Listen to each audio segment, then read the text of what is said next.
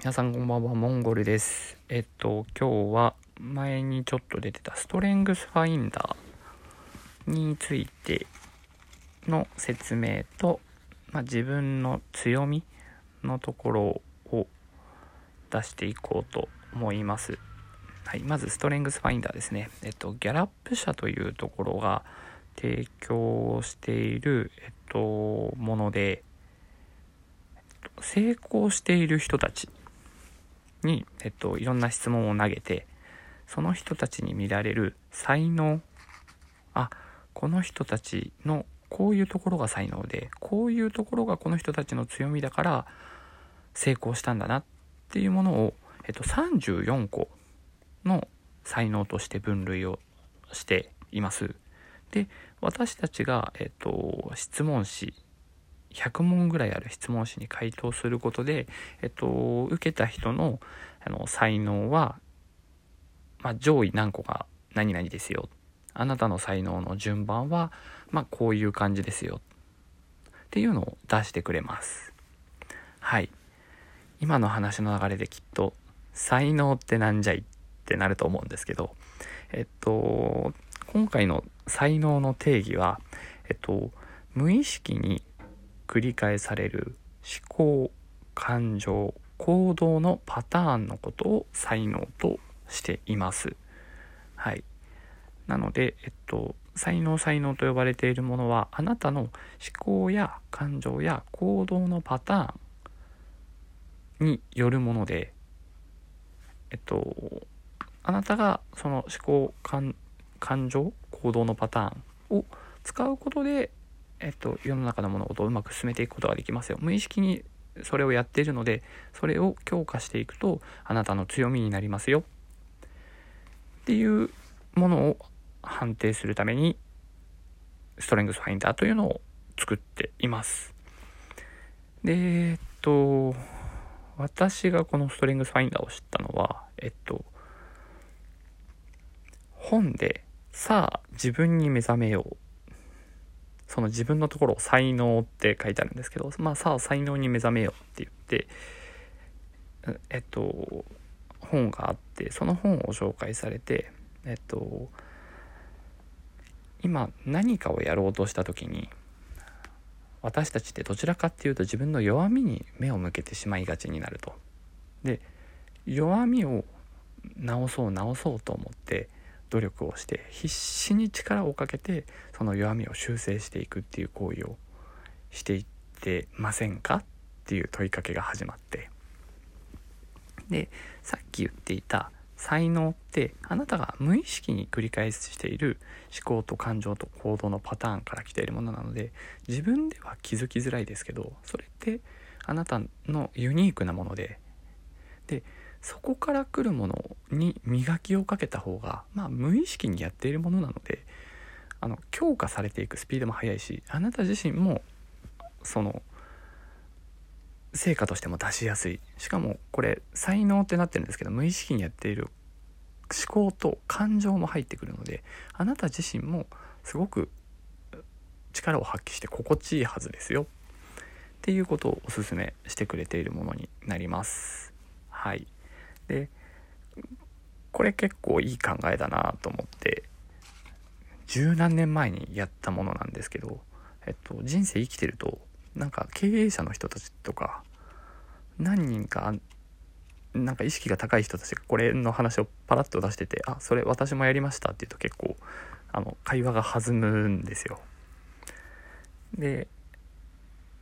ただその才能だけだとえっと無意識で繰り返してる思考感情行動パターンでいつでも最高のパフォーマンスが出せればいいんですけど、えっと、なかなかあの無意識でやってるものなのであの自分の感情とかストレスとかかかってる状況下で出せなかったりとかすることがあるのでまあそうならないように強みとして自分の才能をどんどん磨いていった方がいいですよ磨いていきましょうよっていう感じの問いかけをしてくれます。これ本としても結構面白くって、これ読んだ後に一つちょっと頑張ろうとは思えたし、あとは自分のその無意識でやっているものがあなたの強みだよって教えてくれるのは今までなかったものにはなるので、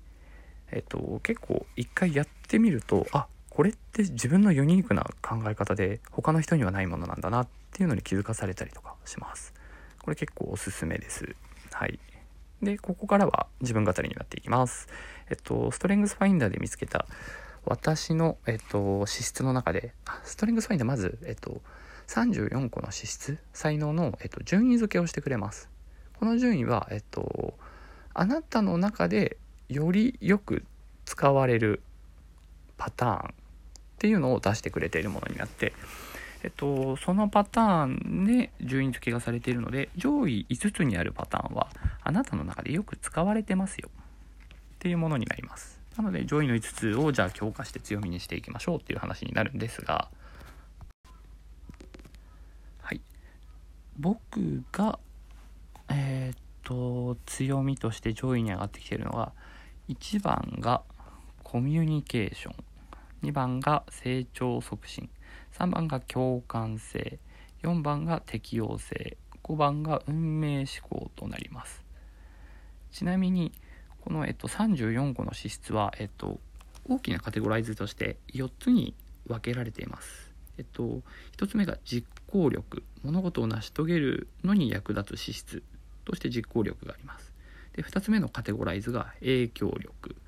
これは、えっと、主導権を握ってはっきり意見を相手に伝えるための資質ですね。で3つ目の資質のグループが人間関係構築力で、まあ、チームを団結させる時に有効に働きますよっていう感じのカテゴライズです。で最後のカテゴライズが戦略的思考力っていうもので、えっとまあ、情報を、えっと、取り入れたり分析したりより適切な判断を下すために役立つものっていうカテゴライズになるんですけど、えっと、僕が挙げた5つの、えっと、適性の中で4つが人間関係構築力で成り立ってます。はい。もう人と付き合うためにいろんな思考を働かせているんだなっていう話ですね。しかも1位にあるコミュニケーションってこれも人と話すために必要なものになるので。うーんなんかあなんか割と人といるのが好きだな。っていうふうには思っていたんですがそのためにこんだけいろんなリソースを頭の中で使って思考してたんだなっていうのはなんとなく納得した気がします。はい。で、えっと、まあさっき才能を磨くためにあ才能を磨いて強みにしていきましょうねっていう話がありました。僕一番にコミュニケーションあの相手にこれ資質としては自分の考えを言葉で表現してえっと相手に伝えるための資質なんですけど一番高いはずのコミュニケーションがあんまりうまく使えてないぞ。おや？ってなったのでこれ自分語りをして誰かに伝えるまとめる。っていうことをして磨きをかけていければいいなっていうのもあってラジオの放送をしています。頑張ります。もうちょっと人に伝えられるように頑張っていこうと思います。はい。時間的にはそろそろいっぱいかな。えっと他の資質に関してもお話できたらなと思ったんですけどまあ他の5つの資質とあと回に分類されてた資質か。あと回に分類されてた資質がなかなか使えないのの中に、えっと自己革新。慎重さ原点思考目標思考っていうのがあったんですけど解にあるものは自分の中で使うことに苦労する資質になるのでなんかねそっちの方がねああわかる。俺それすげえ苦手っていうのはやっぱり見えやすくってこれに関しての方がお話がしやすかったりするのでそれも出てくるかもしれません。とりあえず今日はストレングスファインダーの紹介とコミュニケーション頑張って鍛えようと思います。よろしくお願いします。っていうところですかね。はい、以上です。では、はい、おやすみなさい。良い夢を。